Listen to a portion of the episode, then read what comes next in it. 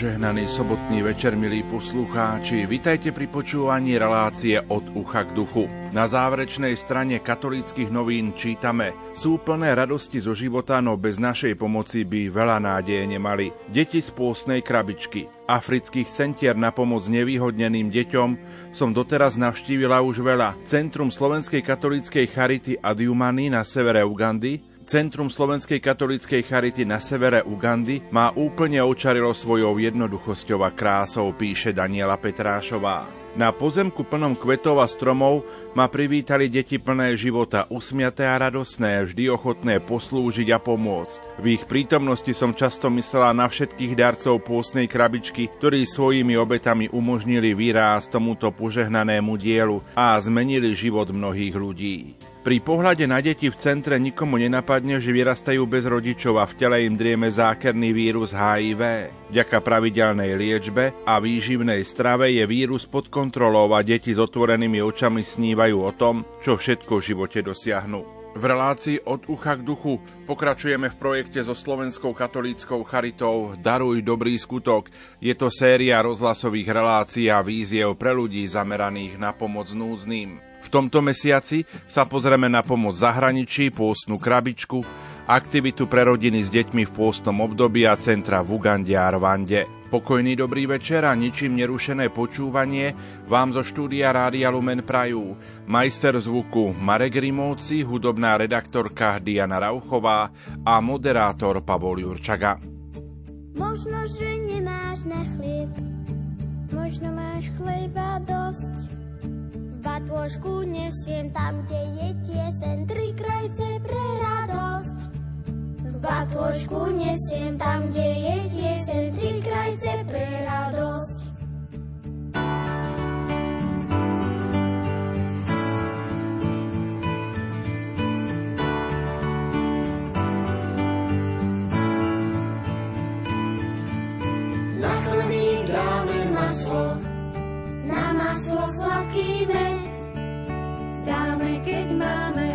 Aj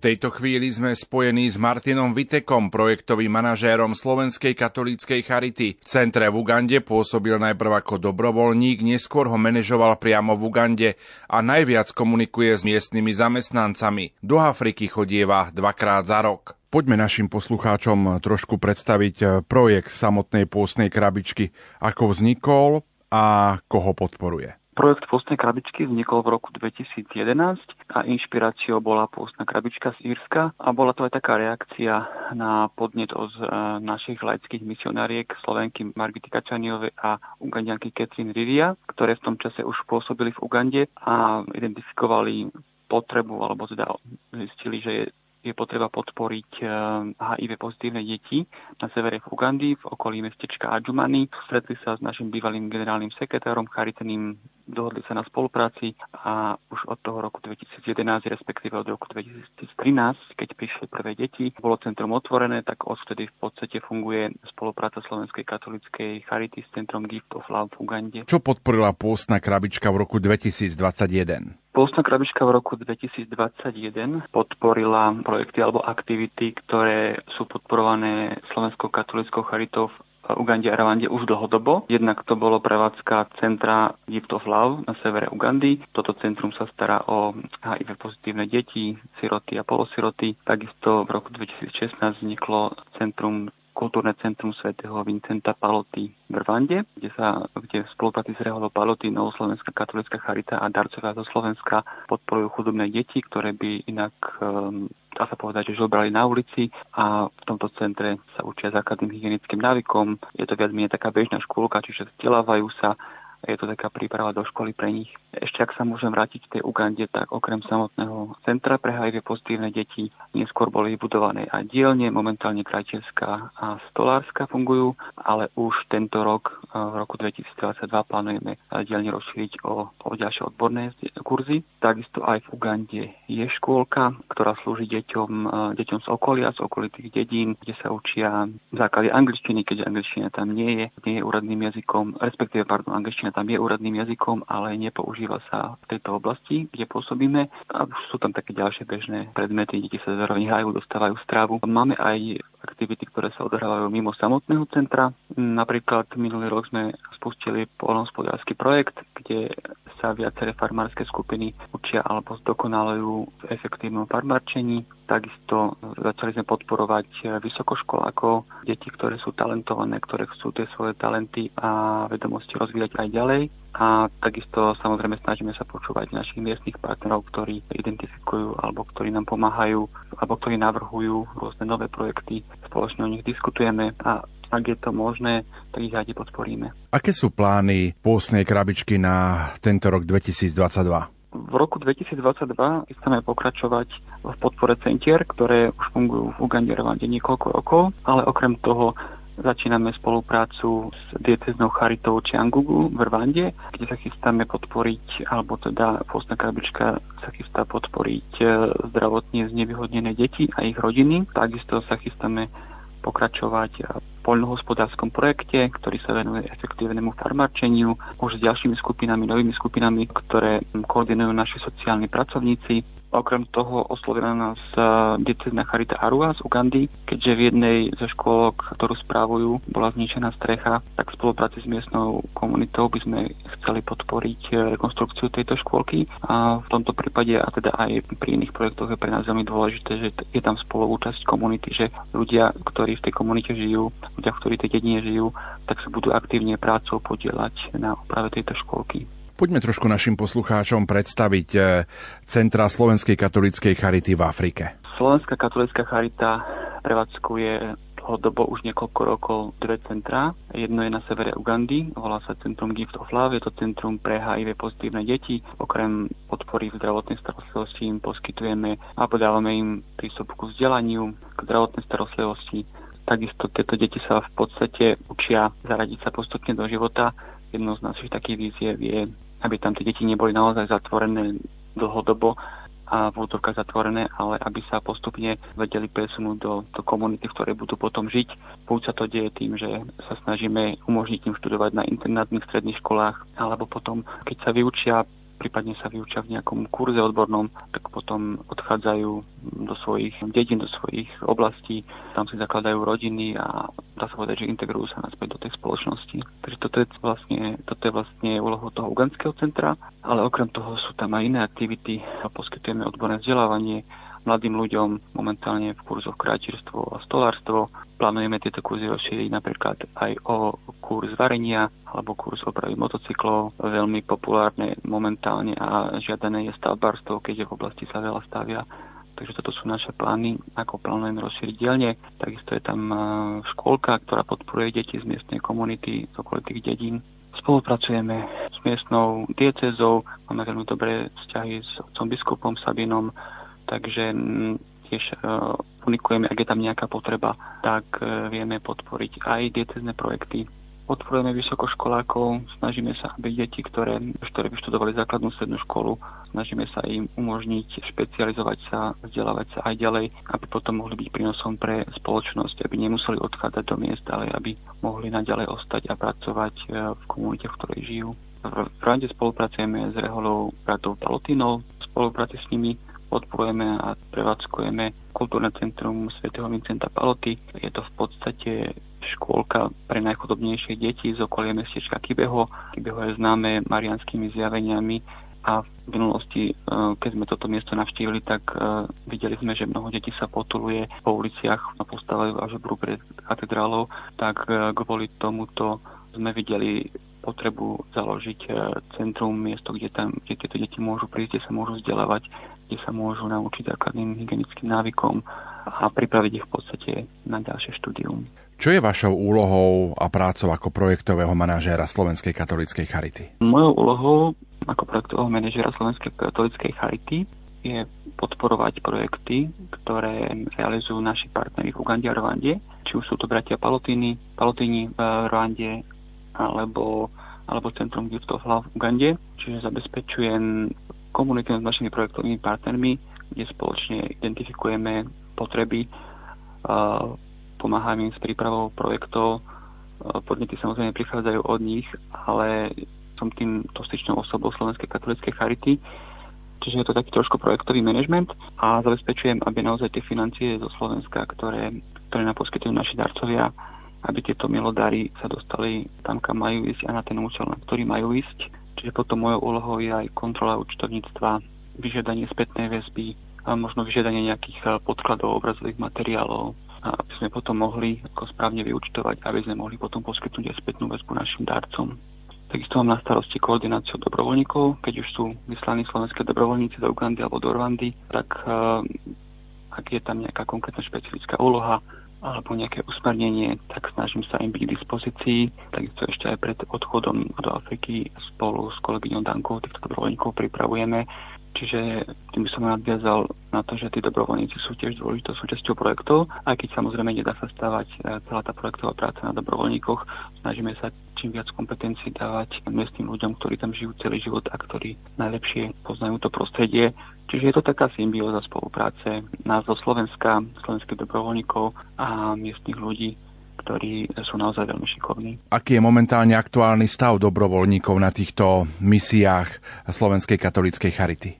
Slovenská katolická charita vysiela dvoch dobrovoľníkov do každého centra, do každej krajiny, čiže do Ugandy a do Rwandy na obdobie 6 mesiacov. A po 6 mesiacoch prichádzajú ďalší dobrovoľníci, ďalší dvaja ideálne, aby tam teda ten človek nebol sám, aby vedel vzájomne spolupracovať a doplňať sa.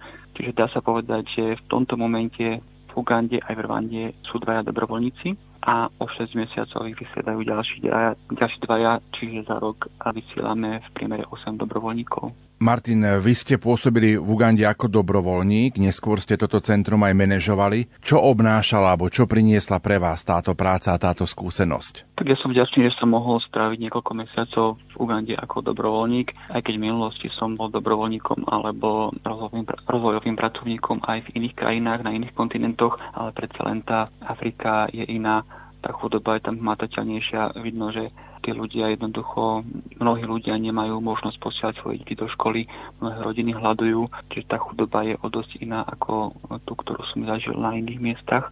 Takže bolo naozaj veľkou výhodou, že som to miesto mohol najprv spoznať ako dobrovoľník, možno bez nejakých veľkých zodpovedností. Postupne som sa naučil, ako veci v Ugande fungujú, čiže neskôr som mohol prevziať aj manažerské zodpovednosti keď som bol manažerom toho centra, v podstate som riadil alebo teda manažoval aktivity viac ako 30 zamestnancov a zabezpečoval som plynulý chod centra, ale čo bolo veľmi dôležité, snažil som sa tieto kompetencie postupne presúvať na miestnych ľudí, keďže toto riešenie je viac udržateľné a tí ľudia tam ostávajú celý život a oni vlastne najlepšie, najlepšie vedia, ako, akým smerom sa centrum alebo aktivity centra majú, uberať Čiže snažil som sa k tomu pristupovať alebo k tým ľuďom pristupovať ako partnerom, to je tiež veľmi dôležité. Nebyť tam ako človek alebo ako organizácia, ktorá príde hovoriť, čo majú robiť, ako majú robiť, ale snažiť sa aktívne počúvať a spoločne hľadať riešenia a spoločne pracovať a rozvíjať centra a aktivity v Ugande aj v Rwande.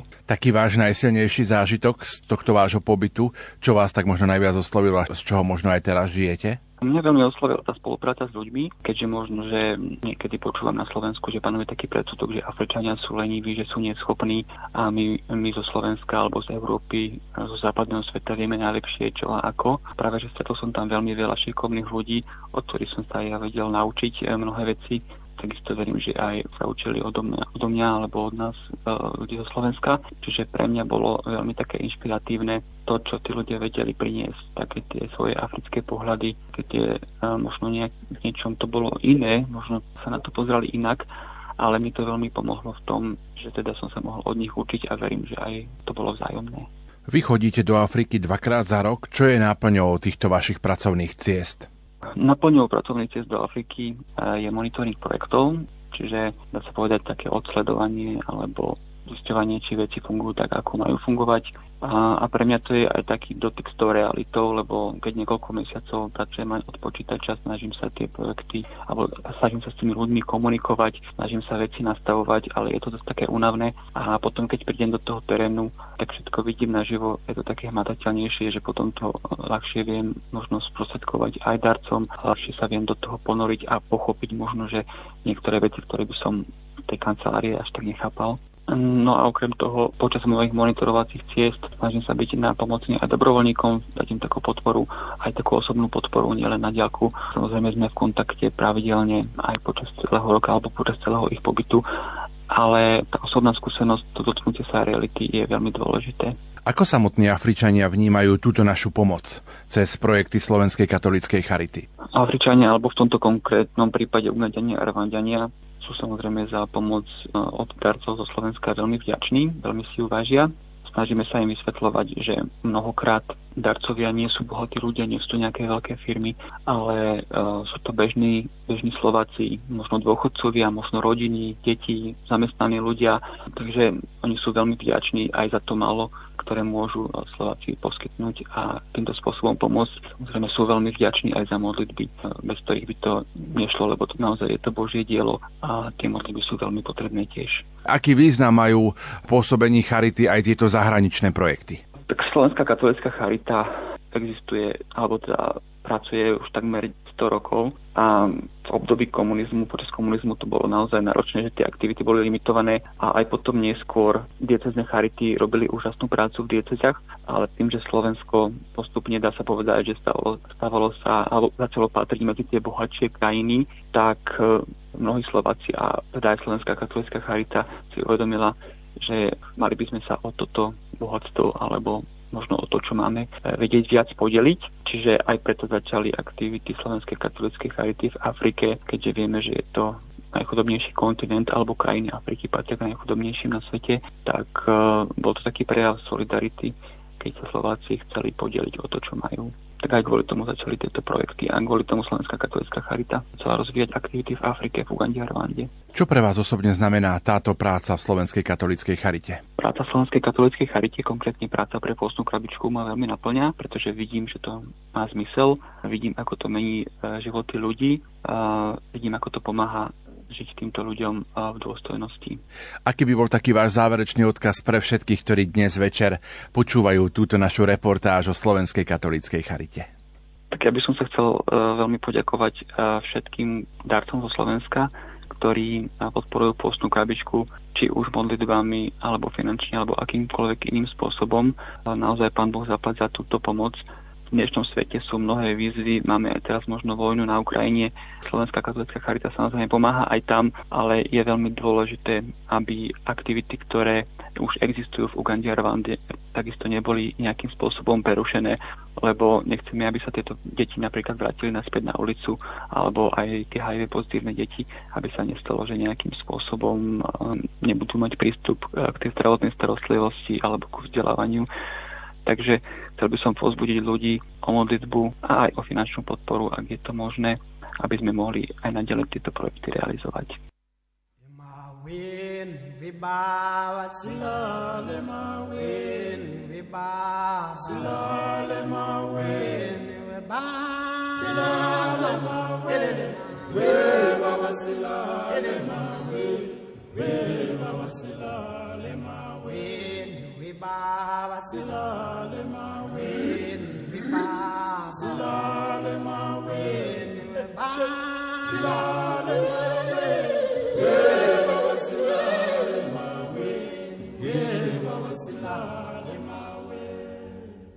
Sing Homeless, homeless Moonlight sleep, you wanna lake Homeless.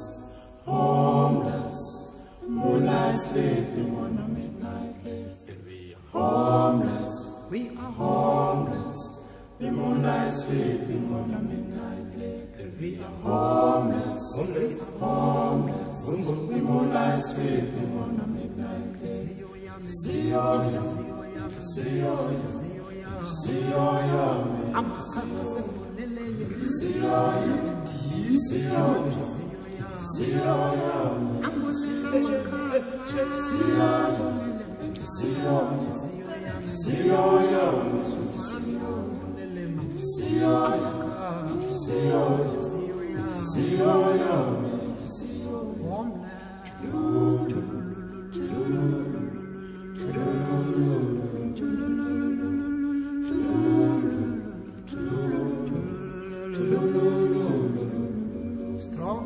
Strong wind, destroy our hopes. Many dead tonight it could be. Strong wind, strong wind, strong wind. Many dead tonight it could be. It'd be homeless, homeless, homeless, homeless. Moonlight sleeping on a midnight bed. Homeless, homeless, homeless, homeless. Moonlight sleeping on a midnight bed. Homeless, homeless.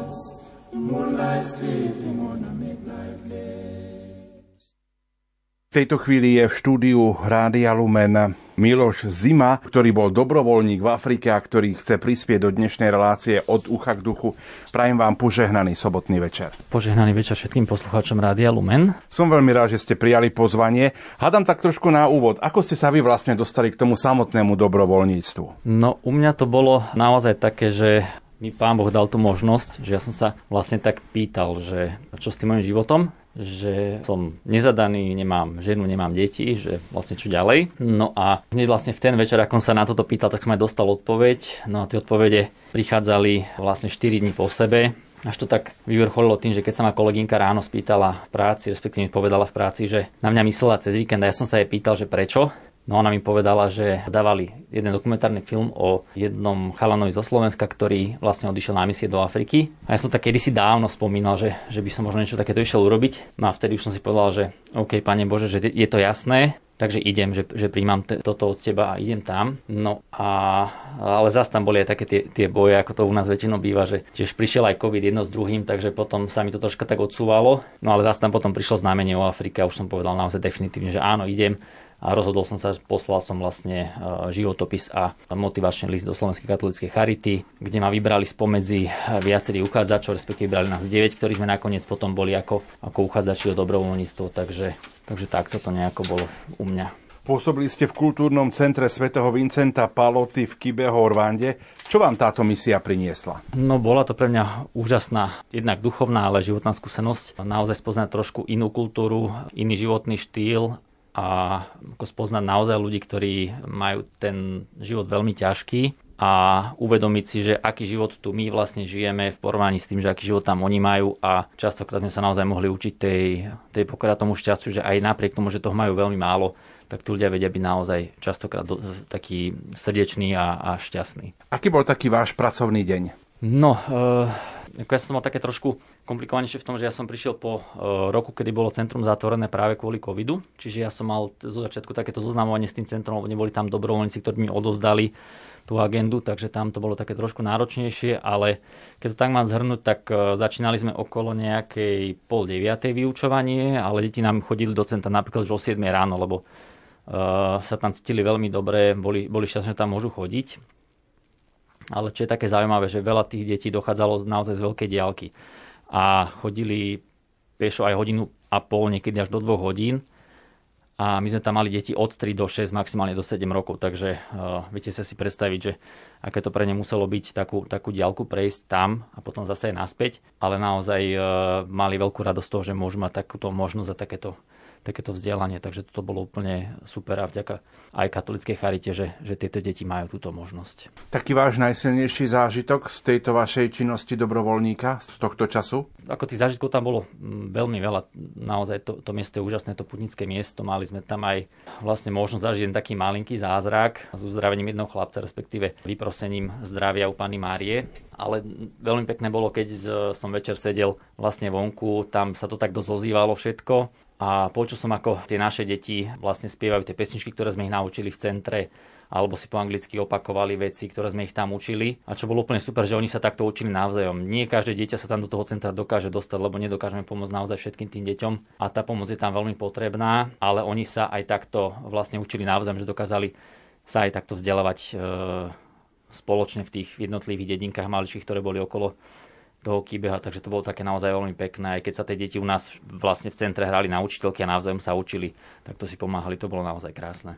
Ako ste sa vlastne vy dostali do Charity? Ako som spomenul, ja som, som si dal eh, ten, podal, poslal ten životopis s motivačným listom. Bolo to na základe, myslím, že to bolo aj u vás eh, na Radiu Lumen spomínané, že sa hľadali nejakí dobrovoľníci, ale priznám sa, že ja som celkom dosť váhal, či to poslať, neposlať kvôli tým eh, požiadavkám, ktoré tam boli. Jednak už aj kvôli vyššiemu veku a zase aj druhá vec, že nemám nejaké pedagogické vzdelanie alebo výchovať deti alebo niečo podobné. Takže bol som taký, že či sa tam vôbec dostanem, ale nakoniec sa podarilo.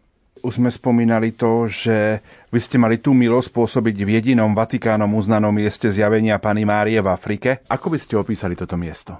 No je to je to veľmi silné miesto. Zase žiaľ, nemal som tu možnosť zažiť e, niekoľko tisícové davy pútnikov, ktoré tam chodievali počas Marianských sviatkov, pretože naozaj to bolo ešte minulý rok, kedy boli tie opatrenia aj v Rwande veľmi prísne. Takže stretával som sa tam s pútnikmi z rôznych kútov celého sveta ale viac tam teraz chodievali takí, takí tí domáci vlastne v rámci toho afrického kontinentu, ale naozaj veľ, veľmi krásne a uh, úžasné miesto pre mňa. Neviem, čo tam viac dodať. Tam, ako, je, je tam cítiť naozaj tú, tú prítomnosť. Dialo sa tam mnoho zázrakov, aj ja som mal vlastne možnosť byť v komunite s pátrami, s palotínmi, uh, keď sme sa aj tak rozprávali o tých, o tých zjaveniach a o tom všetkom tak oni rozprávali také príhody, že aké zázraky sa tam udiali, naozaj tie životné príbehy tých ľudí, ktorí tam prišli s tými svojimi prozbami k tej Pane Márii a bolo to všetko vyslyšané, takže ako to bolo naozaj veľmi pekné. Je tam aj nejaká socha alebo nejaký obraz eh, na tomto putnickom mieste, ak by ste mohli opísať a priblížiť našim poslucháčom? No ono v podstate sú tri miesta, kde sa Pána Maria zjavovala tým, že na dvoch miestach e, sú správené kaplnky. E, na jednom mieste tam to patrí pod tú strednú školu, kde sa vlastne kde, kde prebiehali tie, tie zjavenia. Majú tam e, vlastne aj tie sochy, je tam aj správne také krásne miesto na, na sedenie, je tam potom aj svetiňa zo, zo sochou Pany Márie, takisto aj sanktuárium je tam vybudované na tom mieste, ale tie sošky vlastne Pany Márie, Bikira Maria, tak tie sú e, prítomné naozaj po, po celej Rwande a majú veľmi veľkú úctu pane Mári. Čo všetko ste ako dobrovoľník museli absolvovať, kým ste odišli do Rwandy? V prvom rade to boli vlastne online prípravy, zase kvôli kvôli pandemickej situácii sme sa nemohli stretnúť spoločne, ale bol to naozaj veľmi e, príjemný čas, za, za čo aj ďakujem e, vlastne bývalým dobrovoľníkom, ktorí nás pripravovali, ktorí nám aj vysvetlili všetko, čo vlastne sme potrebovali vedieť, aby sme sa dobre pripravili na, na tú našu misiu Takže tam, tam bolo také, že čo si treba zbaliť, na čo treba byť pripravený, aj tie kultúrne rozdiely, ktoré tam boli. Nie je to jednoduché v podstate zanechať rodinu na pol roka, odísť z práce a tak ďalej, takže tieto všetky veci sme si tam tak prebrali, aj také tie odporúčania, že ktoré oni už mali v rámci tých skúseností, čo tam boli tí, tí dobrovoľníci predtým. V čom sa možno líšil ten váš pohľad na Afriku od toho, keď ste tam prišli a zažili to tak, tak povediac na takú vlastnú skúsenosť? No ja sa musím priznať, že eh, ja som tam nešiel ani s nejakými očakávaniami, alebo tak. U mňa to bolo naozaj vyslovene takéto to áno Pánu Bohu, že idem. Čiže ja som, ja som to všetko odovzdal do Božích rúk. Ja som tam prišiel, cítil som sa tam veľmi dobre.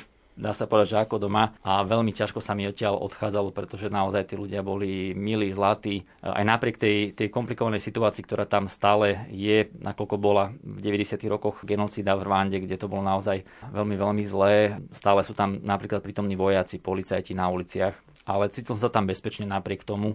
Ako tam naozaj nemal som nejaké že extra predstavy o, o, o tej krajine a čo bolo také zaujímavé, že keď som si pozeral nejaké tie videá, tak som si našiel práve video o Rwande a ani som ešte vtedy nevedel, že do Rwandy pôjdem, tak to bolo také veľmi pekné pre mňa, že sa dostali na tie miesta, ktoré som videl a predtým som ešte vôbec netušil, že by som sa tam mohol dostať. Ako vás miestni vnímali ako dobrovoľníkov?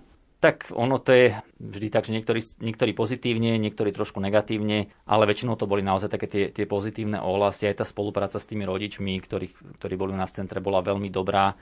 Uh, oni boli veľmi šťastní, že majú takúto možnosť, že naozaj sa tam pomáha tým, tým najchudobnejším.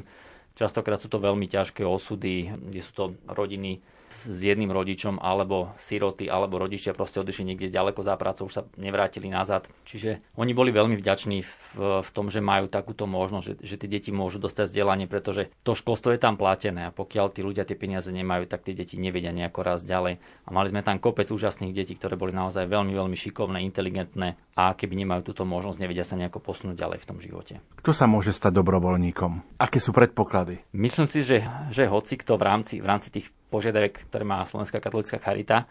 Ako ja osobne pracujem ako obchodný zástupca, čiže ako som spomenul, nie, nemám nejaké takéto vzdelanie, nič podobné a pre mňa to bolo tiež také, že mám ísť, nemám ísť, ale ten pán Boh si nás tam vyberá. Naozaj ja som mal tú možnosť e, vlastne zistiť, že prečo som tam aj išiel, prečo si pán Boh vybral práve mňa. Takže kľudne, kto je ochotný vzdať sa na pol roka toho života tu na Slovensku a urobiť dobrú vec, ísť, ísť pomôcť a má chuť spoznať vlastne trošku takú inakšiu kultúru, tak e, vrelo odporúčam. Je to naozaj úžasná skúsenosť. Taký váš záverečný odkaz pre všetkých, ktorí dnes večer počúvajú toto naše rozprávanie? Možno v rámci tej mojej životnej skúsenosti by som povedal, že niekedy tie veci treba naozaj nechať na toho pána Boha. Netreba byť niekedy až tak moc tvrdohlavý, ako som bol napríklad aj ja tvrdohlavý, že som si stále chcel veci riešiť po svojom. A on už vie zariadiť úžasné veci a dá nám ďaleko viac, ako by sme si možno vedeli aj predstaviť.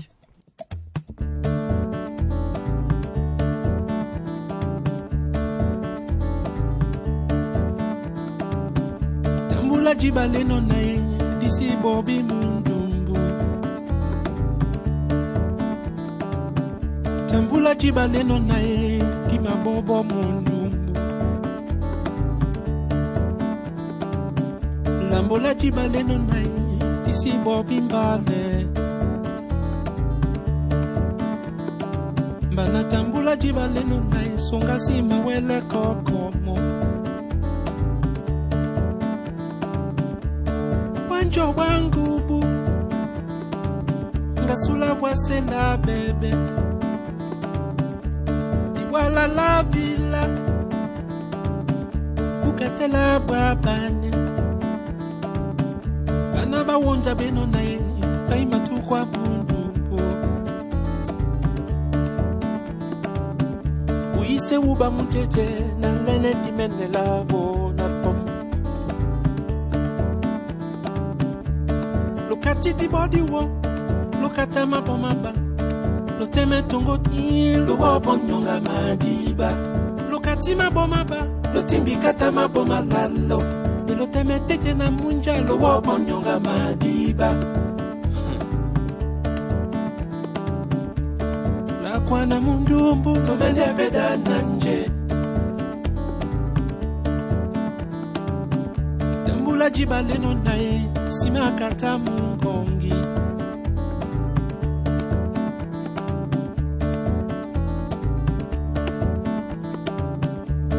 okati bodi wo lokata mabomaba loteme tete na munja lowobo nyonga madiba lokati mabomaba lotimbikata maboma lalo. Ebela te na lowobo nyonga madiba ngolo wakanyo emeneno bwa bino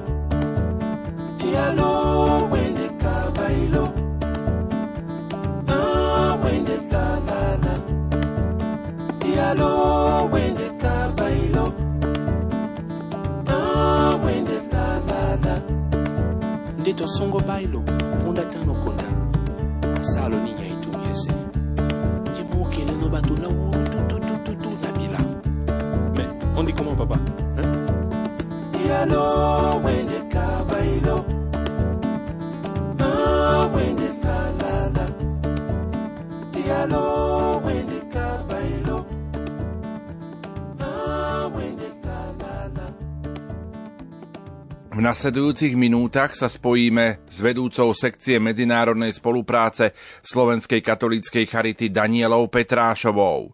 Novembri a decembri bola na monitorovacej ceste po projektoch v Ugande a niekoľko rokov žila v Ugande a Kenii. Kampaň a zbierka Pôstna krabička štartovala v tomto roku už po 11. krát. Ako vlastne tú pôstnu krabičku používať? Tak ja by som teda najprv chcela povzbudiť ľudí, aby si pôstnu krabičku zobrali. Mali by už byť e, krabičky v dispozícii v kostoloch. Ak by neboli, tak treba sa opýtať pána Farára, alebo potom môžu ľudia zavolať, alebo prípadne si ju aj objednať cez našu web stránku www.postnakrabička.sk a my ju potom vieme aj zaslať. Ako sa dá do tohto samotného projektu zapojiť? No, krabičku si najprv treba zložiť. Je to taká papierová skláčka, deti to robia veľmi radi. A potom si ju dať doma. Odporúčame niekde na viditeľné miesto, ako taká pripomienka, že, že žijeme obdobie postu a že takým koreňom postu je teda pre kresťanov post, modlitba a almužna. A teda Slovenská katolická charita ponúka túto možnosť, ten post, to, čoho sa zriekneme, obetovať na dobré dielo. Čiže nielen, že niečo ušetriť, alebo potom sa najesť veľmi dobre po skončení postu, ale pozývame k takej štedrosti, aby sme mohli my ďalej podporovať naše projekty v, v Ugande a v Rwande. V tomto by som aj veľmi rada povzbudila všetkých, že žiadny príspevok nie je dostatočne malý, že vlastne každé, každý príspevok sa počíta, vieme aj z Evanelia, že pán Ježiš veľmi vyzdvihol ten príspevok chudobnej vdovy, čiže my sa ozaj tešíme, tešíme aj z malých darov a presne z týchto darov od mnohých ľudí môžeme budovať, myslím si, že veľmi také požehnané dielo na africkom kontinente. Kto je tvárou tej tohtoročnej pôstnej krabičky? My sme veľa rozmýšľali, že, že koho dať ako tvár pôstnej krabičky tým, že minulý rok sme vlastne vstúpili 10. ročníka tento rok sme oslavovali 10. narodeniny a rozhodli sme sa pre jednu 18-ročnú mladú ženu, už môžem povedať, ktorá sa volá Anna Alum, ktorá posledných 9 rokov strávila v charitnom centre, v centre nepoškodeného srdca Panny Márie na severe Ugandy, pri meste Adžumány. Ona bola jednou z prvých detí, ktoré do centra prišli, keď bolo ešte postavené iba také ubytovanie pre dievčatá. A jej príbeh je taký, taký veľmi silný, lebo jej vlastne otec ich opustil rodičia zistili, teda tým, že ona bola stále chora, tak zistili, že majú HIV, oni to veľmi ťažko to znášali, hádali sa vlastne, že toto do rodiny priniesol, otec odišiel a mama to veľmi ťažko znášala a vlastne dostala sa do také apatie, aj keď ochorela, tak sa, tak sa neliečila, potom ju previezli neskôr do nemocnice a ona zomrela. A ona si vlastne, tá mama si aj želala, aby zomrela aj Anna, lebo sa bála, že sa o ňu nebude mať kto postarať. Ale Anna mala v sebe takú veľmi, veľkú túžbu, túžbu po živote a nejaký čas sa o ňu starala jej teta, ktorá však mala tiež tú situáciu veľmi komplikovanú, čiže aj potom už ako nemali na školské poplatky, ona prestala chodiť do školy a pomáhala tete s takým pouličným predajom. Toto je v Ugande veľmi bežné, že aj deti ponúkajú nejaké drobné výrobky na ulici a snažia sa tak si zarobiť, čiže ona vlastne chodievala neskoro do noci, sa snažila niečo predať, aby mali aspoň na jedlo. No ale potom teda nejakou takou zhodou v rozleteľnosti e, deti vlastne cez nejakého kniaza sa dozvedeli, že, že Charita otvorila také nové centrum pre, pre HIV pozitívne deti a pre siroty a teda pomohli jej do tohto centra prísť a centrum ju prijalo a Anna si vlastne z začiatku nemyslela, že tam bude, bude nejako dlhodobo, ale potom situácia sa vyvinula tak, že tuto našla taký nový a bezpečný domov a opäť mohla začať chodiť do školy. A dneska vlastne patrí, v Ugande sú také celoštátne skúšky v pravidelných intervaloch, kde sa teda môžu porovnať tie deti výsledky celoštátne a Anna dosahuje najlepšie výsledky v histórii tej školy, kde chodí, že ozaj patrí medzi top študentom v rámci v rámci celej krajiny a sme na ňu veľmi hrdí. A nielen to, vlastne ona veľmi krásne spieva, takisto má také umelecké sklony, takže je takým veľmi, veľmi pekným príkladom a živým príkladom toho, že tá naša práca má zmysel a že naozaj zachraňuje zachraňuje životy, dáva, dáva im novú šancu a dáva množstvu týchto detí taký bezpečný priestor na to, aby mohli stráviť detstvo, aby mohli dospieť a potom sa postaviť, postaviť na vlastné nohy. Evanieliový citát, ktorý sprevádza to tohtoročné pôstne obdobie vo vašom ponímaní, je citát Ja som prišiel, aby mali život a aby ho mali hojnejšie. Ako ho možno tak prakticky vysvetliť našim poslucháčom? Mne tento citát tak veľmi napadol, keď som bola teraz v decembri v Ugande, kde sme vlastne robili film s Arno rozhovory, že tú plnosť všetci, všetci hľadáme, a že možno, že to, čo nás vyzýva Boh je, alebo to, to, čo sa učíme od Ježiša, že nemôžeme tú plnosť dosiahnuť sami. Hej, že vedie nás to, vedie nás to k uvedomeniu si závislosti jedného druhým a o tom, že túto plnosť si môžeme pomáhať, spoločne dosahovať keď sa bavíme s týmto našimi deťmi v centre, tak pre nich plnosť života znamená možnosť chodiť do školy, mať každý deň dobré jedlo, lebo ho teda potrebujú aj na to, aby mohli brať lieky, aby mali tú imunitu silnú a potom mať bezpečné prostredie. Toto vlastne, keď som sa bavila s dievčatami, s chlapcami, tak toto je pre nich to, čo, to, čo v centre našli a na čo sú veľmi vďační. A toto je pre nich plnosť života, že si uvedomujú, že toto mnohých rovesníci nemajú a oni to majú a sú za to veľmi vďační. No a keď sa pozrieme na náš slovenský kontext, tak našim deťom toto nič nepovie. Hej, pre nich plnosť života určite neznamená mať každý deň jedlo a môcť chodiť do školy. Toto považujú ako sa, za samozrejmosť a tuto možno niekedy robíme chybu, že si myslíme, že naše deti potrebujú viac, aby dosiahli plnosť, aby mohli byť šťastné. A niektorí skôr alebo niektorí neskôr si uvedomíme, že toto je slepá ulička, že pre nás tá plnosť je skôr v tom, že mať menej hľadať tie iné spôsoby, ako naplniť život. A jedný z tých možností môže byť aj služba, podelenie sa, solidarita, štedrosť. Vtedy môžeme zažívať, zažívať, že zažívame tú hojnosť života, ten život, že je plnší, že je naplnenejší môžeme tak vnímať celú tú pôstnu krabičku, že je to možno taká aktívna alebo konkrétna forma pomoci počas tohto pôstneho obdobia.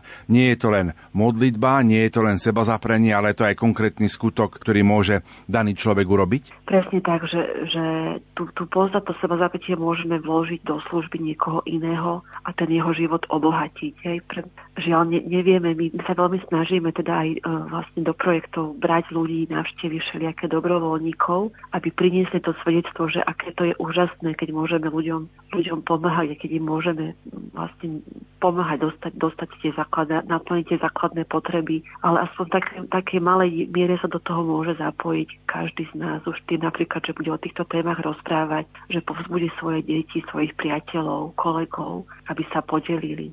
Posuňme sa v našom rozprávaní trošku ďalej. Tohto roku vám vychádza aj dokumentárny film Príbehy z krabičky. Vieme našim poslucháčom priblížiť, o čom ja, o čom bude? No, my sme teda veľmi túžili nejakým spôsobom poďakovať ľuďom, ktorí nás dlhé roky podporujú verne, mnohým starším, starším ľuďom, ktorí každý, každý rok pošlú niečo na pôstnu krabičku na tieto deti, že ozaj si aj vyzvihnú aj čítajúci to príbehy, ale aj deťom, aj rodinám priblížiť to, čo aj nás obohacuje, ktorý máme možnosť chodiť do projektov. Takže sme sa rozhodli, že urobíme opäť po takom dlhšo, dlhšej dobe dokumentárny film. A ja som teda, veľmi sme sa tak dohodli, že nebudeme hovoriť ako o tej našej projektovej práci, ale že vybereme ľudí, na ktorých príbehoch ukážeme, že tá práca má zmysel. Čiže jedný z takých tých hlavných postav tohto filmu bude aj Anna, o ktorej som už hovorila tam ten svoj príbeh porozpráva aj budeme vidieť teda ju, ju v akcii, budeme ju vidieť v centre s inými deťmi, budeme ju počuť spievať. A potom sú tam aj ďalšie deti, ktoré boli v minulých rokoch na postnej krabičke a teraz sa už vlastne takisto posunuli, že boli tam ako malé deti. Teraz ako honorím, uvidíme tam honorím už ako 15 ročnú alebo Erika, ktorý už takisto sa pripravuje rozmýšľať, čím chce byť. Že budú tam ďalšie ukázané ďalšie deti z minulých ročníkov, ktoré boli tváre postnej krabičky. A potom je tam aj príbeh zamestnancov, lebo aj ich ich životy sa menia tou, tou spoluprácou so Slovákmi, tým, že dostali, dostali prácu, sa, sa mohli posunúť. Čiže bude tam aj príbeh Kristofera, to je náš uh, učiteľ v tesárskej dielni, ktorý tiež ako dieťa nemal, nemal ľahký život. On, jeho otec mal vlastne tri manželky, bolo ich veľmi veľa detí, nezvládali to niekedy ani nemali veľmi čo jesť. On veľmi túžil sa stať kňazom, ale teda sa mu to nesplnilo, ne, nedokončil ani, ani základnú školu, ale on si teda potom vlastnou, takým vlastným úsilím sa vlastne vyučil za tesára, za stolára a teraz učí ďalších mladých ľudí tomuto remeslu a pomáha im postaviť sa na nohy. A vlastne takéto povolanie k službe našiel v tejto charitnej dielni. Čiže ten jeho budeme vidieť jeho, ako, ako pracuje s týmito chlapcami a on tiež, tiež porozpráva o svojom živote. A budú tam potom aj také svedectva ďalších. Mali sme teraz premiéru v pondelok veľmi čerstvo, tak sme dostali veľmi peknú spätnú väzbu od ľudí, ktorí tento dokumentárny film si pozreli, takže pozbudzujem ľudí, aby si, ho, aby si ho pozreli. Bude možné si ho pozrieť aj na TV Lux 8.4. o, na večer o 17.25 a potom ho budeme mať dispozícii aj na našich charitných kanáloch. Ešte teda, ak by som k tomu filmu mohla ešte jednu vec povedať, tak vlastne na Slovensku máme veľa filmov o misionároch, ktorí pracujú aj v Afrike, v rôznych krajinách a ktorí ponúkajú ten ich pohľad na tieto krajiny. Ale ja som mala takú veľ, veľkú túžbu, aby sme ponúkli ten pohľad tých Afričanov, že nebude nikto hovoriť o nich, ale oni sami povedia, aký je ich život, po čom túžia, ako vnímajú realitu. Čiže ten film ponúka aj takúto autentickú africkú perspektívu na, na ich život. Daniela, čo pre vás osobne znamená práca v Slovenskej katolíckej charite? Tak môžem úprimne povedať, že som za tú prácu veľmi vďačná, lebo stále vravím, že je to taká veľká šanca, že to, to, čo ma náplňa a to, čo mu verím, čo považujem za zmysluplné, že môžem robiť ako prácu, že to nerobím po práci ako dobrovoľník, ale že ozaj môžem, môžem tomu venovať každý deň veľa hodín, lebo myslím si, že tá práca, ktorú robíme, je veľmi zmysluplná a vnímam to trochu ako také osobné poslanie prepájať, prepájať tieto dva, dva kontinenty, tieto dve, dve kultúry, alebo týchto, toto množstvo kultúr a tieto životné príbehy a hľadať tam jednak aj tie prepoje, to, čo nás spája a jednak to, v čom sa odlišujeme a, a v čom sa môžeme vzájomne obohatiť a som veľmi rada teda, že ľudia túto prácu tiež vnímajú ako zmysluplnú a že ju podporujú, lebo napríklad táto práca na africkom kontinente vo veľkej miere spočíva na na štedrosti ľudí zo Slovenska a sme im za tú podporu veľmi vďační. V novembri a decembri ste boli monitorovať eh, projekty v Ugande. Poďme túto vašu cestu priblížiť a potom aj také vaše osobné skúsenosti z tohto afrického kontinentu. No ja som teda vlastne začala túto prácu robiť už na, na, na oddelení zahraničnej spolupráce pred dvomi rokmi, ale krátko po mojom nástupe vlastne začala korona a nebolo možné ísť pozrieť projekty, čiže ja som bola veľmi vďačná, že teraz v novembri sa nám to konečne podarilo, lebo sme to dlho, dlho plánovali. Najväčšiu časť tej cesty sme teda sme strávili v centre Vačuman, kde máme HIV pozitívne deti, lebo sme boli aj s kameramanom, s režisérom a pracovali sme na filme. Ale je, je pre nás teda veľmi dôležité budovať s tými našimi miestnymi zamestnancami vzťah, že tá spolupráca je aj taká veľmi osobná že snažíme sa, a vlastne preto, aby sme to mohli robiť dobre, tak potrebujeme poznať a dotknúť sa tej reality každodennej a ozaj aj byť s tými ľuďmi tak osobne ako ľudia, nielen na pracovných stretnutiach, ale mať možnosť aj spolu vlastne sa modliť, aj spolu oslavovať a tak ľudsky sa zblížiť. Čiže pre mňa takým tým prvoradým cieľom teda bolo spoznať tú prácu Charity, spoznať centrum a môžem, môžem povedať, že ja som teda navštívila za život veľa centier v Afrike, lebo som robila také posudky pre rôzne organizácie, či podporiť nejaký projekt alebo nie, ale tento, toto centrum v Adjomani stále ma očarilo očarilo ma tým, že ten je na takom veľmi, je veľmi na, také, na takom veľmi štedrom pozemku postavené. Ja som bola zvyknutá z najrovských slavov, že všetky projekty boli také maličké a stiesnené. A tu je taký krásny priestor a tie domáci tam nasadili veľmi veľa stromov aj ovocných, aj ozdobných. Čiže je to ozaj také miesto, kde človek tak sa mu mysel môže upokojiť, že také veľmi príjemné miesto pre tie deti. Myslím si, že oni to veľmi vnímajú. Tie stromy sú tam jednak aj veľmi potrebné kvôli tomu, že je tam veľmi horúco. Toto je sever Ugandy, sme veľmi blízko pri rovníku. Slnko je nesmierne silné, takže my ako belosi potrebujeme, potrebujeme tieň ale potrebujú ho aj deti a potrebujú ho aj zamestnanci. Čiže tu nás sa aj veľa, veľa aktivít vlastne prebieha v tieni týchto stromov a po takých, takých jednoduchých prístrežkoch a deti v týchto, sa tam vlastne prinesú stoličky, stolčeky, tam si kreslia, tam navliekajú korálky, vyrábajú rúžence, dievčatá tam skáču gumu, chlapci takých tých menších si, si kopú lopty Takže toto, toto také prvé očarenie bolo z takej tej jednoduchosti a z tej krásy. A potom veľmi som bola takisto pozbíjana tým, že tie deti žijú taký primeraný životný štýl, že nie je to ako na, na niektorých misiách, misijných stanice, kde sa tie sestričky snažia vytvoriť raj na zemi týmto deťom, lebo nemajú ten ťažký príbeh tu na tie deti nemajú taký raj na zemi, že ten život je taký primeraný tomu, aby sa potom z tohto centra dost, vedeli, vedeli vlastne dostať von a posunúť sa ďalej. Oni si stále musia napumpovať vodu v miestnej studni, stále sa iba polievajú, nie je tam nejaká luxusná sprcha zapájajú sa do rôznych tých činností, pomáhajú v kuchyni, starajú sa o celý pozemok, upratujú si izby, sú také pozapájané. A potom ako rodič, toto ma vždycky na afrických deťoch fascinuje, že deti sú také veľmi ochotné a také poslušné, že proste keď ich niečo po, poprosíte, tak nie je tam veľa otázok a veľa vyjednávania, ale oni to proste veľmi ochotne urobia, donesú, odnesú a zabezpečia a veľmi sú flexibilné, že keď sa niečomu treba prispôsobiť, tak v tomto sú Afričania ozaj majstri, vedia sa prispôsobiť. A takisto aj tí naši zamestnanci sú, sú, sú kompetentní. Ozaj som bola veľmi, veľmi taká spokojná a veľmi zapálení pre tú prácu, že ozaj majú, majú v sebe toho charitného ducha, čiže je to, je to, na, na veľmi dobrých, je to na veľmi dobrých základoch postavené. My sme sa teda vlastne počas tohto času snažili aj pozrieť sa na to, ako, ako tú prácu rozšíriť a v čom sú, v čom sú tie nové, nové potreby. Čiže trávili sme teda nejaký čas aj s deťmi, s filmármi, ale potom aj veľa času s manažmentom, s takými kľúčovými zamestnancami, so sociálnymi pracovníkmi, s ekonómom, aby sme skontrolovali teda, že financie sú v poriadku. A takisto sme pozreli, že to, čo, to, čo, bolo, vlastne, to, čo bolo prezentované ako plány za minulý rok, takže to naozaj bolo, na, bolo naplnené a že sa to uskutočnilo.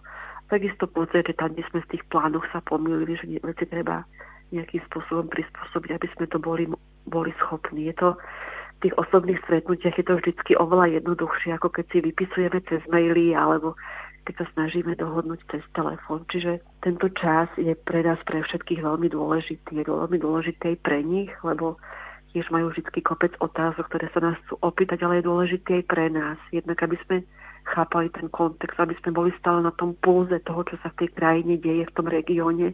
A aby sme sa stretli s inými ľuďmi, zistili, zistili vlastne, že aké sú tie trendy a čom by sme, v čom by sme mohli ďalej pomáhať. Všimol som si, že darcovia pôstnej krabičky si môžu vybrať darček, ktorý im z ďačnosti pošlete a je medzi nimi aj novena k svetým uganským učeníkom. Viete nám priblížiť ich príbeh a ako si ľudia tento darček môžu objednať, môžu sa k nemu dostať? No, uganskí učeníci, to je, to je moja veľká srdcovka vlastne v rámci Ugandy asi hodinku cesty od hlavného mesta od Kampali je, je Namugongo, toto miesto, kde, kde oni, oni zomreli. A, a keď tam človek príde, tak sa ozaj dotkne takého posvetného miesta, lebo na tom mieste oni vlastne časť z nich bola upálená, tak tam je postavená katedrála v, v tvare vlastne, v tvare ako keby toho, toho, toho ohniska, ako sa, ako sa postavia tie, tie drevá na, na, tú, na tú zápalnú zápalnú obetu a človek sa tam, sa tam môže dočítať o tých jednotlivých príbehoch tých mučeníkov. Ich bolo viacej, bol medzi nimi aj taký malý 15-ročný chlapec Kizito a boli, boli v nich teda aj dospelí ľudia, ktorí mali deti, aj takí starší ľudia. A takisto je to také ekumenické miesto, lebo vlastne keď, sa, keď, Uganda, keď do Ugandy prišli prví misionári, žiaľ už bola rozdelená, čiže sú tam aj protestanti, ktorí zomreli ktorí tam majú takisto tak, taký svoj pamätník. Čiže ja tam veľmi rada chodievam, bola som tam aj s mojim synom, s mojimi priateľmi, lebo je to pre mňa úžasné, že takí prvokresťania, prvo, to bola vlastne prvá generácia obratených kresťanov, ktorí boli ochotní, ochotní zomrieť, zomrieť za, svoju, za svoju vieru. Ten príbeh je taký komplikovaný, troška taký politický, lebo mm, vlastne bol jeden z tých takých miestnych kráľov, ktorých misionárov veľmi veľmi prizval a aj s nimi spolupracoval, aj podporoval tú činnosť a potom jeho syn, on trocha bol, bol taký, nebol taký inteligentný a boli tam také určité pnutia medzi misionármi, hlavne, takže on to dobre nezvládal a sa rozhodol všetkých, všetkých misionárov vyhnať z krajiny a vlastne kresťanov, kresťanstvo zlikvidovať.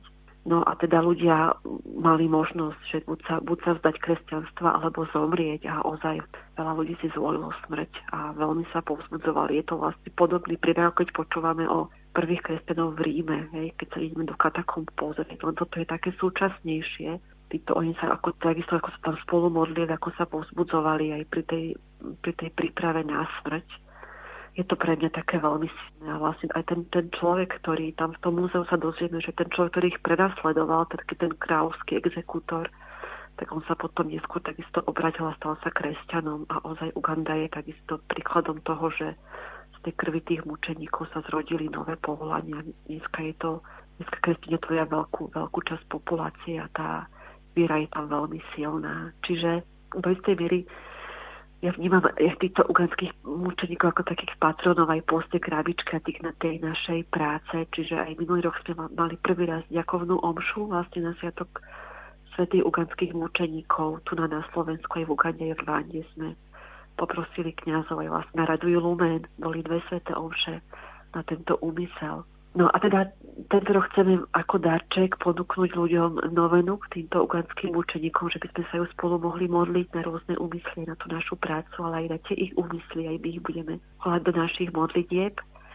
A k darčeku by som povedala toľko, že v minulosti sme zvykli niečo drobno, drobné priložiť priamo do tej obálky, v ktorej je pôstna krabička, už aj s takým poďakovaním. A tento rok sme sa rozhodli, že urobíme rôzne darčeky tým, že mm, pôstnu krabičku podporujú deti, aj dospelí aj starší ľudia, aby si, aby si mohli vybrať a aby sme ten darček poslali len tým, ktorí, ktorí o ňoho budú mať záujem. Čiže je možno si viac taký, z takého malého dreveného krížika, ktoré sme doviezli z Vandy od jedného stolára. Potom môžeme zaslať túto novénu, alebo naši dobrovoľníci, ktorí sa teraz vrátili z Vandy, pripravujú takú takú úlohový vymalovávanku, také rôzne hlavolamy, tak papierovú skladačku pre deti, takže rodičia môžu potom objednať, objednať pre deti Takže tento rok je taká zmena, že v tej obálke miesto nejakého darčeka ľudia nájdu taký objednávkový lístok, kde si môžu, môžu nám vlastne vyznačiť, že či chcú, aby sme im poslali darček alebo nie. A takisto môžu vyznačiť, že či chcú, aby sme im poslali kalendár, lebo zvykneme posielať kalendáre darcom potom niekedy v novembri, v decembri. A sa ľudia za nás sa troška hnevajú, teda, že, že posielame veľa darčekov a že oni to nepotrebujú. My to robíme teda z takej vďaky za tú podporu, ale aj kvôli tomu, že sa snažíme nielen vlastne zbierať tu na peniaze, ale aj informovať o tom, že, že čo, čo robíme a takisto vlastne obohacovať ľudí tými príbehmi, ktoré, ktoré my zažívame v, v, v týchto afrických krajinách. Čiže nie je to len ako keby, že sa snažíme darcom, že dať darček, ale že aj máme záujem vzdelávať ľudí a priepájať tieto reality, lebo si uvedomujeme, že stále je veľmi veľa predsudkov o Afrike. Vnímame to každý rok, keď pripravujeme dobrovoľníkov, ako sa rodičia boja, ako sa babka boja, že idú do krajiny, kde je určite vojna, kde na nich skočí po vystúpení z letiska nejaká choroba a to nie je pravda. Hej, Afrika má veľmi veľa impulzov a môže nás mnohými spôsobmi obohatiť, takže potom sa snažíme aj keď také malej miere a v obmedzenej miere, ako to je možné, prinašať aj na Slovensko, že to je kontinent, ktorý má veľkú dynamiku, kde je kresťanstvo veľmi živé, kde je farský život veľmi živý a kde ľudia majú záujem sa rozvíjať, že nie je to také, že by boli leniví alebo že by sedeli v tieni, že tých predsudkov je veľmi veľa, takže aj v tomto sa snažíme hovoriť ľuďom, že ako nás to obohacuje a že tá realita je oveľa krajšia, farebnejšia, pestrejšia, ako si vieme predstaviť. A na mnohých miestach sa môžeme cítiť oveľa bezpečnejšie. Napríklad v tom centre našom, ja som sa cítila veľmi bezpečne. Ja som bola aj s mojim synom teda, aby sme tam mohli byť dlhšie, tak on sa tam tiež cítil veľmi dobre. On sa iba stále pýta, že kedy pôjdeme opäť na služobnú cestu a kedy pôjdeme do Ugandy. Takže tomto sme snažíme vlastne hovoriť, hovoriť o tom, že ten svet je v mnohých, mnohých prípadoch podobný a v mnohých prípadoch je iný, ako si predstavujeme aj ten život v Ugande v Rwande, že nie je to len také, že by tam boli len choroby alebo že by to bolo nebezpečné. Môžeme tam nájsť aj veľa inšpirácie a veľa povzbudenia aj pre naše životy. Bože,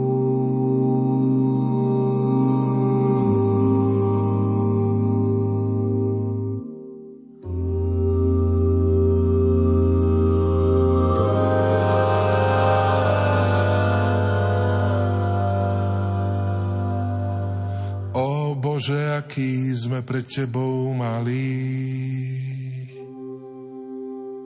Aj keby sme na zadných stáli, nevládzeme siahnuť na nebesá. Hľadáme pravdu, lásku, smer, žijeme život na úver a čo je potom vlastne nevie Bože, bývame za dobre s Tebou. Pekelne prosíme nebo o pomoc, keď život nás nemá rád. A stačíme si vždycky sami, keď dolu tam pod hviezdami úspech nám vraví kamarát. To teraz všetko kajúcne tvrdím a právom cítim sa hrdý, že počúvaš môj ľudský hlas. No povedz mi prosím ťa Bože, ako tak pokojne môžeš rozdávať rany mnohým z nás. Dnes v noci dole v čínskej štvrti som videl matku ako štvrtí svojim deťom chlieb ten Boží dar. Tam na chodníku v chladných dekách spalo jedno tvoje dieťa a ďalšie prosilo ma o dolár. To sú tie chvíle, kedy strácam vieru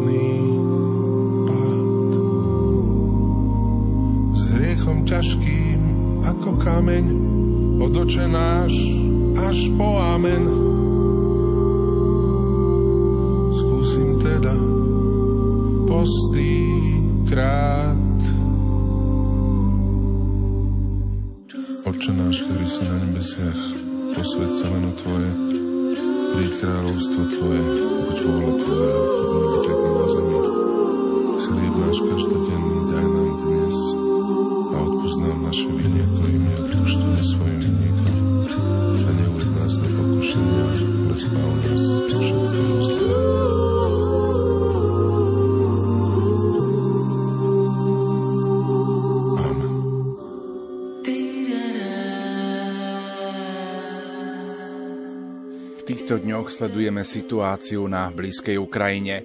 Pomocnú ruku ľuďom utekajúcim z Ukrajiny podalo aj Rádio Lumen.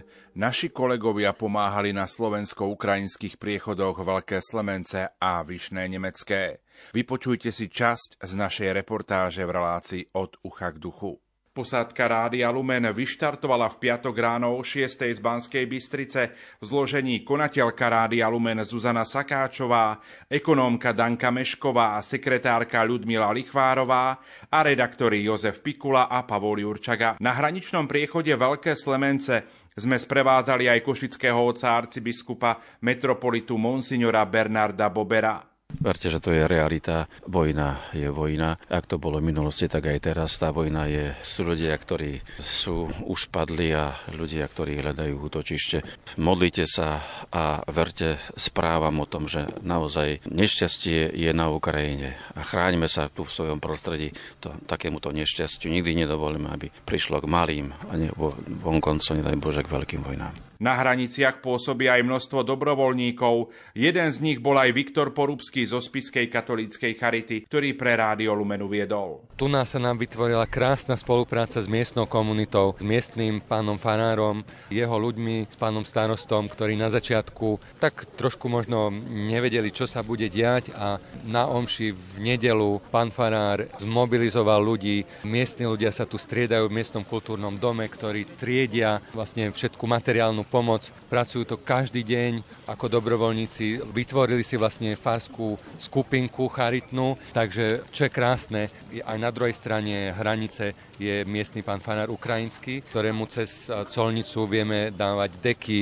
a inú pomoc pre ľudí, ktorí čakajú na druhej strane a on si zase so svojou charitou vie pomôcť tým, tým ľuďom, ktorí, ktorí tu prichádzajú. Ako vám vedia pomôcť naši poslucháči? Dá sa prispieť samozrejme finančne charitou, sú vyhlásené aj materiálne zbierky. Po všetkých diecézach sa vlastne plnia sklady materiálom a čo je veľmi dôležité, potrebujeme dobrovoľníkov, ktorí nám budú pomôcť tento materiál v týchto rôznych skladoch alebo rôznych charitných zariadeniach triediť, aby sme ho neskôr vedeli posielať tam, kde treba, teraz najmä na Ukrajinu. Máme na Ukrajine partnerov, ukrajinskú charitu, ktorou by sme chceli čo najviac materiálu poslať tam, pretože tam teraz je najviac ľudí v núdzi. Keď už sa dostanú na Slovensko, už je lepšie, ale tam sa začnú určite hromadiť davy ľudí, ktorým treba pomáhať. Toto sú prvé pocity konateľky Rádia Lumen Zuzany Sakáčovej na hraničnom priechode. Nachádzame sa na hraničnom priechode Veľké Slemence. Prišli sme sem na grecko-katolickú faru Veľké Slemence,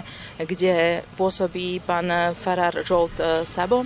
Chceli sme aspoň troška podať pomocnú ruku ľuďom, ktorí tu pomáhajú ukrajinským utečencom, predovšetkým ženám a deťom, rozdávajú im pitie, jedlo, zohrievajú dávajú im baličky prvej pomoci a chceli sme odkázať ľuďom na Slovensku, aby boli ľudskí, aby nehľadali stále vynika tejto vojny, či sú to Rusi, či sú to Američania alebo či sú to Ukrajinci, ale aby pomohli týmto ľuďom, týmto nevinným obetiam tejto vojny, aby sa za nich modlili alebo im pomohli finančne alebo dali pomocnú ruku. Takto kolega Joško Pikula informoval o našej ceste aj poslucháčov Rádia Lumen v spravodajskej relácii Infolumen večer o 17. hodine 30. minúte, ktorý vysielala kolega kolegyňa Júlia Kavecká. Pred malou chvíľou sme sa telefonicky spojili aj s redaktorom Rádia Lumen Jozefom Pikulom, ktorý dnes tiež pomáhal na slovensko-ukrajinských hraniciach. Jozef, kde sa momentálne nachádzate? My sa nachádzame na ceste z hraničného príchodu Vyšné Nemecké späť do Banstrice. Zažili sme dnes celkom perný deň, pretože sme boli až na dvoch hraničných príchodoch. Začali sme ráno v dedinke Veľké Slemence a predpoludním sme sa ešte presunúť e, na hraničný príchod do Vyšného Nemeckého. Z Ukrajiny prichádzajú najmä ženy a deti, respektíve starí ľudia, keďže muži zostávajú bojovať. S akými príbehmi prichádzajú na Slovensko? Čo vás možno najviac oslovilo? Tie príbehy boli naozaj mimoriadne silné. Musím povedať, že aj my s redaktorom Pavlom Jurčakom sme boli naozaj niektorými až veľmi zaskočení. My sme stretávali ľudí e, a rozprávali sme sa s ľuďmi zo Záporožia, Kieva, z Charkova, naozaj z miest, kde sa odohrávajú tie najväčšie boje a stretli sme ženu, ktorá nám porozprávala svedectvo o ich zo Záporožia, kedy išli 4 dní vo vlaku, ktorý bol e, naplnený, v každom kupe bolo 12 ľudí a jednoducho uh, vlak bol natlačený až po okraj, ľudia vyhadzovali z okien batožinu len aby sa tam zmestilo uh, ešte viac ľudí. Napriek tomu však prišli uh, dnes na Slovensko, zachránili sa. Aj ona sama nám v rozhovore povedala, že verí v to, že tá situácia sa nejako upokojí a dá do poriadku. V našom rozhlasovom príbehu pokračujeme v rozprávaní aj o tom, ako sa do pomoci zapojilo Rádio Lumen. Slovo má konateľka Rádia Lumen Zuzana Sakáčová. Vo Veľkých Slemenciach sme zbadali, že Ukrajincov nakladajú do autobusu, ktorý ich mal odviesť už do Košíc na stanicu. Nastupovali ženy, nastupovali deti a niekoľko starších ľudí. Pred Autobusom však stála jedna rodinka, bola to vlastne mladá žena so svojou matkou a s dvomi deťmi. Chlapec mal približne 7 rokov a dievča malo približne 3 roky. Plakali. Mali len po maličkých taštičkách, išli, cestovali 4 dní zo Záporožia. Tá cesta bola naozaj veľmi krutá, pretože vlak bol úplne plný. 12 ľudí sedelo v kupe, ľudia sedeli na laviciach, v laviciach, chodbičky boli plné, ľudia niesli so sebou aj zvieratá, nedalo sa v podstate dostať ani na WC. Vyhadzovali kufre z okna, aby sa zmestili ďalšie ľudia, mnoho ľudí nepobrali. Vzduch tam bol ťažký a deti v podstate veľmi plakali. Takže takúto hroznú cestu zažili a v podstate nemali so sebou nič, prišli sem s prázdnymi rukami, nemali ani peniaze a ani nevedeli, kam majú ísť, nikoho tu nepoznali, nemali, nemali nič, boli zúfali. A keď sme ich tak videli pred tým autobusom, tak som si spomenula, že jeden náš e, sponzor, sponzor Rádia Lumen, jeden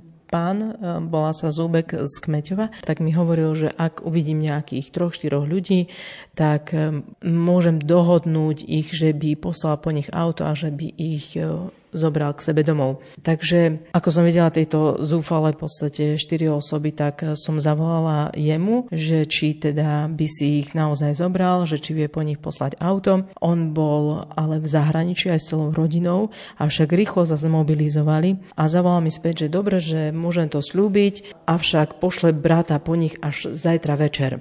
No tak ehm, ľudia z Červeného kríža, ktorí nakladali týchto ľudí do autobusu, ma legitimizovali. Ja som im povedala, že o čo mi ide. Oni si zapísali moju adresu, ja som si zapísala ich. Lenže teraz bol problém, že kde táto rodinka zostane do nasledujúceho večera. A toto všetko počul ďalší pracovník Červeného kríža, ktorý hovorí, no tak e, počúvam to a ponúkam, že môžu ísť zatiaľ k nám, ja skončím túto službu, tu ma počkajú a zoberiem si k nám do zajtra večera.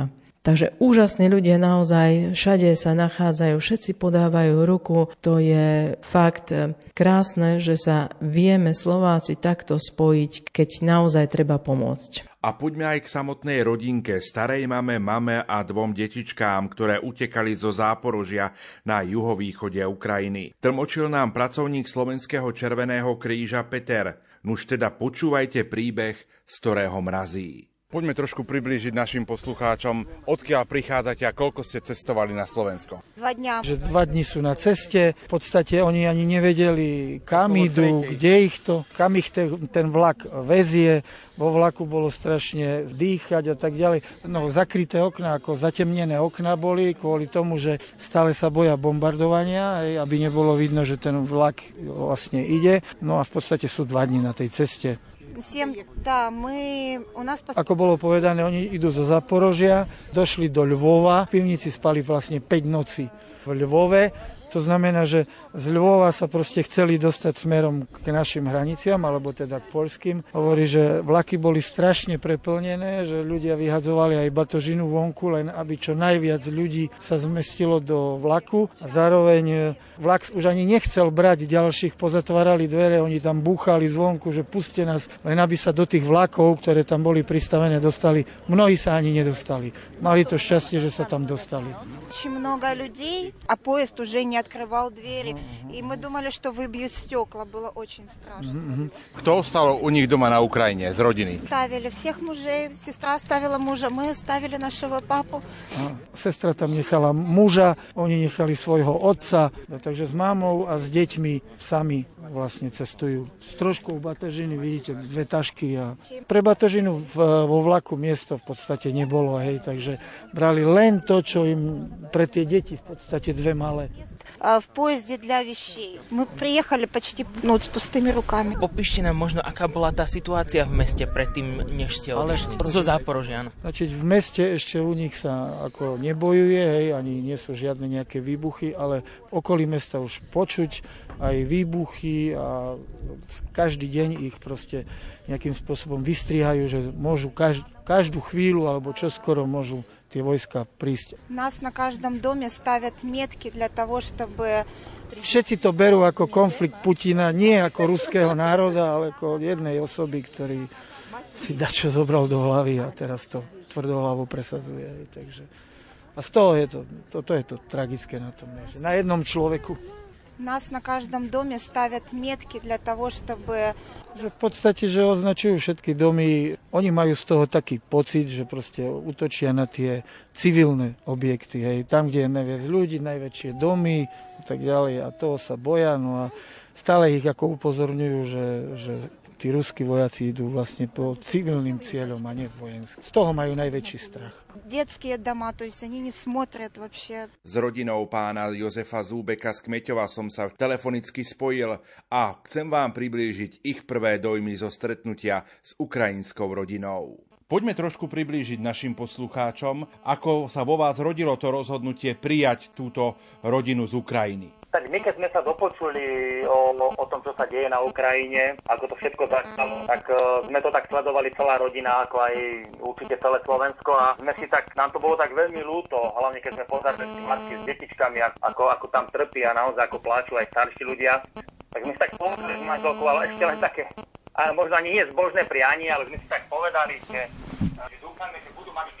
byť keď bolo veľmi súrne treba, že my sme aj my prijali, to my sa medzi sebou hovorili. A aj deti to tak počuli, že sa skôr tak ešte pýtali, informovali, hlavne tá najmladšia, že či bude mať novú sestričku, má, tá naša najmladšia má 6 rokov, takže sa spýtovala, či bude mať nových súrodencov. Takže takto sa to vlastne začalo v našich srdciach, by som povedal.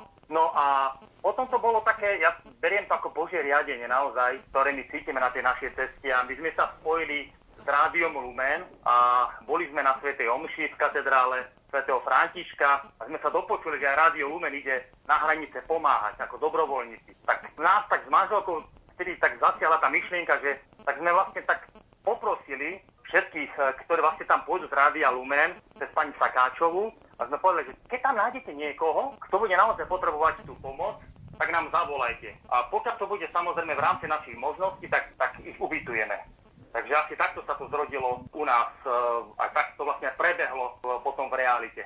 Áno, slovo dalo slovo, stalo sa, našli sme. Pani riaditeľka Zuzana Sakáčová vám volala, ale ako prebiehal samotný ten presun eh, tej spomínanej rodinky z hraníc ku vám do Kmeťova?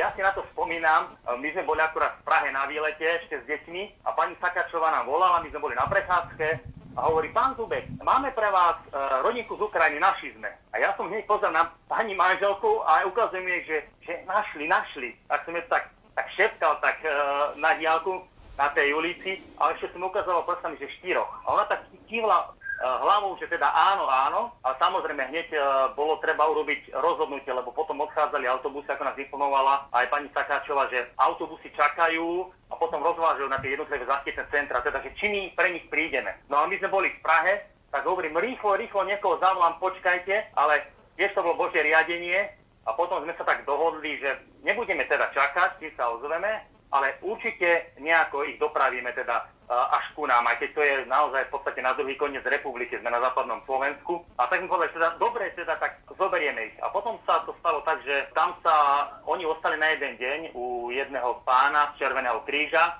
a čakali vlastne na druhý deň. A my sme potom vybavili odvod, išiel pre nich môj brat z Veľkého Krtíša, Ľubko, bol naozaj ochotný, takže hneď na druhý deň pre nich vyšiel, ráno vyrazil, my sme potom vyrazili z Prahy v sobotu a oni sa, on pre nich prišiel, potom sa zastavili ešte u nás v Veľkom Krtiši pri našich rodičoch, aby si trošku odýchli, navečerali sa. No a my sme vlastne prišli z Prahy domov tak okolo 5. popoludní a už sme volali aj bratovi, že kde sú, kde sa nachádzajú. Už deti boli viac nedočkaví ako my, zvedaví takisto. Aj sme sa tešili, ale aj sme mali také, aj také pocity trošku takej, možno niečo ako tréma by som povedal, ale skôr také pocity, naozaj také očakávania, ale aj takého rešpektu. Že preto len príjmame ľudí, ktorí so sebou si nesú nejaké nepríjemné tie naozaj živé skúsenosti tej vojny. A teda, či sa budeme vždy k ním dobre správať, či sa máme usmievať, alebo byť trošku vážnejší, či byť s nimi, alebo ich nechať tak. Takže takéto očakávania boli a naozaj už bolo tak veľa hodín, už bolo asi pred 8 hodinou večera a už som volal bratovi, že kde sú. A hovorí, no už sme za minútu tu. Tak už sme sa tak pripravovali, všetci sme sa tešili a keď zastalo auto, tak som vyšiel. Samozrejme boli veľmi unavení. Bolo na nich vidieť, že precestovali cez 1500-1700 kilometrov a keď vyšli, tak samozrejme tá najmladšia, tá najmladšia uh, vládka, tá má dva roky, tá bude mať tri, tak tá tak trošku rozplakala, ale hneď behla do domu, bolo to také milé, ona sa nepozerala, behla do domu, potom sa otočila, kričala na maminku, ale už potom prestala plakať. Potom sme naozaj videli sme na nich, že boli veľmi unavení nemali veľa batožín, naozaj mali len základné veci. To som bol veľmi prekvapený, že, že v podstate mali len potraviny so sebou a naozaj dve tašky pre e, štyroch, dvoch dospelých a dve detičky. Takže v podstate sme si to donesli znúka, sme sa tak zvítali, samozrejme oni sa usmievali a, a asi takto prebehlo to prvé stretnutie. Ale bolo to naozaj veľmi také príjemné, také spontánne stretnutie. Veľmi sme sa vzájomne tešili, ale bolo vidieť, že, že sú trošku takí, takí naozaj takí tom srdci taký zlomený trošku a taký, naozaj taký unavený, nešťastný, ale videl som na tých tvárach, že, že boli šťastní, že už konečne docestovali. V našom rozhlasovom príbehu som teraz v telefonickom spojení s pánom Jozefom Zúbekom z Kmeťova, ktorý ubytoval našu rozhlasovú ukrajinskú rodinku. Prvé dni máte teda za sebou, dnes je tretí deň, ako sú spolu s vami. Ako prežívate tieto dni? Podelte sa s našimi poslucháčmi. Tak, e, sme také naozaj také, také úzke spoločenstvo teraz tvoríme. V podstate oni bývajú v jednej izbičke, my bývame, máme tri detičky, takže my bývame s manželkou v spálni, e, detičky za z, e, v ďalšej izbičke, tak sa snažíme spoločne, spoločne sa stretávať v tej obývačke. Tam aj, sú aj také rozdelenie, máme, že tá maminka s tou najmladšou spia v tej jednej izbe a v obývačke spí starka s tým starším Danielom, ten má 8 rokov, takže oni spia v obývačke, jedni v jednej izbe, my v spálni a druhé detičky v druhej izbe. A ráno sa tak zobudíme, sme sa spoločne naraňajkovali, v nedelu my sme išli do kostola, oni zatiaľ ostali doma, lebo boli naozaj unavení. A potom sme mali spoločný obed, sme mali, trošku sme sa išli prejsť vonku do záhrady, trošku deti sa zahrali, zahrali lebo svietilo slnečko, takže Takže tak postupne sme sa, ako sa hovorí, tak trošku tak, tak sa to postupne rozbiehalo a sa nadvezovali tie kontakty. Tá, samozrejme tá najmladšia láska tá nemala problém, tá hneď sa aj s tými našimi detičkami, či s Lenkou, ktorá má 15 rokov, alebo s Filipom, ten má 13, tak sa pekne hrali, aj na tlaku tam má 6 rokov. Aj ten Daniel, trošku sa uh, hrali aj samozrejme aj na počítačoch, tie elektronické hry, čo tie deti všetky ovládajú. Trošku sme sa aj rozprávali. Musím povedať, že napriek tomu, že tá jazyková bariéra tam trošku je, ale ešte aj ja som sa učil po rusky, takže niečo si pamätám. Tá stará mama hovorí po rusky aj po ukrajinsky, ale rozumieme si, vždy sa dohodneme. Takže zatiaľ sa tak ešte tak zoznamujeme, dá sa povedať, ale už máme tak, také nastavené aj tá hygiena, ako, ako asi prebieha. Taký vzájomný rešpekt tu určite, určite vládne. A oni sú vždy ochotní, vždy sa pýtajú, či treba niečo pomôcť, či treba umyť riad, niečo očistiť, keď sa robí obed. Takže tak. Samozrejme pomáha nám aj svokra, oni tu tiež bývajú, napríklad ona navarila obed, v jeden deň potom manželka za večeru, alebo takto sa to strieda, takto, takto sa snažíme to doplňať. Dneska napríklad boli už e, na prechádzke u našich svokrovcov, ktorí tu bývajú tiež na dedine, takže trošku sa prešli. Čo by ste poradili všetkým tým, ktorí takto uvažujú podobne ako vy, že ubytujú ľudí z Ukrajiny? Je to určite obrovská, obrovský aj dar od Pána Boha, že my môžeme urobiť niekomu dobre, že môžeme niekomu pomôcť. Je samozrejme tam strach a my sme mali strach, rešpekt, lebo človek sa trošku zbavuje toho svojho súkromia a delí sa aj o ten priestor, aj o ten čas, aj o tie veci, tie materiálne. Ale keď vidí v tých ľuďoch ten, to, že po tých pár dňoch tej únavy a možno tých toho nešťastia v tých tvárach, že vidíte, že sa usmievajú, že sa s vami pekne rozprávajú, že keď telefonujú aj domov, že, že vidia, že sú, že sú, že sú, tí ľudia sú trošku, o, trošku šťastnejší. A keď sú oni trochu šťastnejší, aj nám, nás to vyvolá naozaj veľký pocit šťastia, že to vidíme aj v ich tvári, ale hlavne to, že môžeme niečo urobiť pre toho blížneho, tak ako nám to hovorí Evangelium. Toto to, to je naozaj konkrétna možnosť, ako môžeme dokázať proste to, že, že naozaj milujeme toho blížneho ako Pána Boha. Čiže ja by som sa toho určite nebal. Je to naozaj síce trošku taká záťaž, treba to povedať, ale je to len fyzická záťaž. Naozaj, čo sa týka toho duchovného vojtenia, je to, dáva nám to oveľa viac. To, to, to treba naozaj povedať. Ten pocit je naozaj veľmi dobrý. Veľmi krásny. A tak tento príbeh, akých sa odohráva teraz po Slovensku mnoho, mal šťastný koniec. Ukrajinská rodinka už býva v Kmeťove v jednom dome s pánom Jozefom Zúbekom. Spolu tak tvoria veľkú rodinu s piatimi deťmi. V našom rozhlasovom príbehu vám chceme predstaviť, že veľkú úlohu zohrávajú na slovensko-ukrajinských hraniciach aj reholné sestry. Tu sú ich najsilnejšie príbehy z ich služby a tak povediať z prvej línie. Veľmi silne na mňa zapôsobil taký príbeh vlastne dvoch rodín, ktoré utiekli, alebo teda áno, odišli z Dniepropetrovska a e, ktorí vlastne tu čakali takmer dve hodiny, kým sa im podarilo nasadnúť na busík do Prahy, čo bolo také veľmi silné pre mňa, keď jedna mamička prišla s takým maličkým 5-mesačným chlapčekom a s takým asi 7-ročným synkom, synčekom a pýtala som sa teda, že, že či sú len traja a ona hovorí, že áno, že s manželom sme sa rozlúčili tak, že on ide brániť našu vlast a odišiel a my sme vlastne sadli na vlast. Humanitárni pracovníci Pracovníci Slovenského Červeného kríža približujú službu dobrovoľníka. Bežný deň dobrovoľníka je tu 24 hodín, hej, tak s tým, že sa samozrejme striedame a keďže tí e, ľudia prichádzajú vlastne počas celého dňa, tak e, ten harmonogram vlastne je rovnaký stále. Hej v kuse prichádzajú a v kuse proste je treba, aby mali teplý čaj, aby mali teplú kávu, aby mali nejaké to teplé jedlo aby mali kde sa uložiť. Hej, takže je to, to, no, to je jedno, či je to večer, ráno, pre nás je bežný deň i o 12. v noci, i o 12. na obed, proste asi tak, no. A opäť bude mať priestor Zuzana Sakáčová, ktorá priblíži ďalší dojímavý príbeh. Chcela by som ešte opísať jeden zážitok, ktorý sa nám stal. cestou späť z hraníc. Zastali sme na jednej benzínovej pumpe. Chceli sme si tam nabiť notebook, aby sme mohli stiahnuť doň fotky z fotoaparátu a prišiel tam jeden autobus plný Ukrajincov. Šofer sa prišiel spýtať na pumpe, že či ich môže sem doniesť, aby išli na WC. Pumpár povedal, že áno, takže Ukrajinci vošli dnuka, bola to taká menšia beznidová pumpa a prišli sa spýtať toho pumpára, tí Ukrajinci, že či môžu si tu kúpiť e, jedlo za hrivny. A pumpár im povedal, že nie, lebo však hrivnou sa tu platiť nedá. Tak zostali tí Ukrajinci takí smutní a tak chodili pomedzi tie regály s jedlom a tak na to len pozerali a potom so zvesenou hlavou sa išli postaviť do radu na WC. S nemým úžasom som sa na to pozerala, pretože som videla, koľko jedla bolo na hraniciach pre nich pripravených, lenže ako som spomínal aj predtým, tí ľudia prídu tak psychicky na dne a obvešaní rôznymi igelitkami, taškami, deťmi, plišákmi, zvieratami, že si to nemajú vo väčšom ako zobrať túto pomoc. A zrazu tu vidím, že prídu v autobus a sú hladní a nemajú si za čo kúpiť jesť tak e, ja som mala vo svojom batohu svoje vlastné obložené rožky a ešte nejaké sladkosti a banány, ktoré som vlastne vôbec celý deň nestihla zjesť. A keď som videla jedného chlapca, ako pozerá lačne na bagety, v,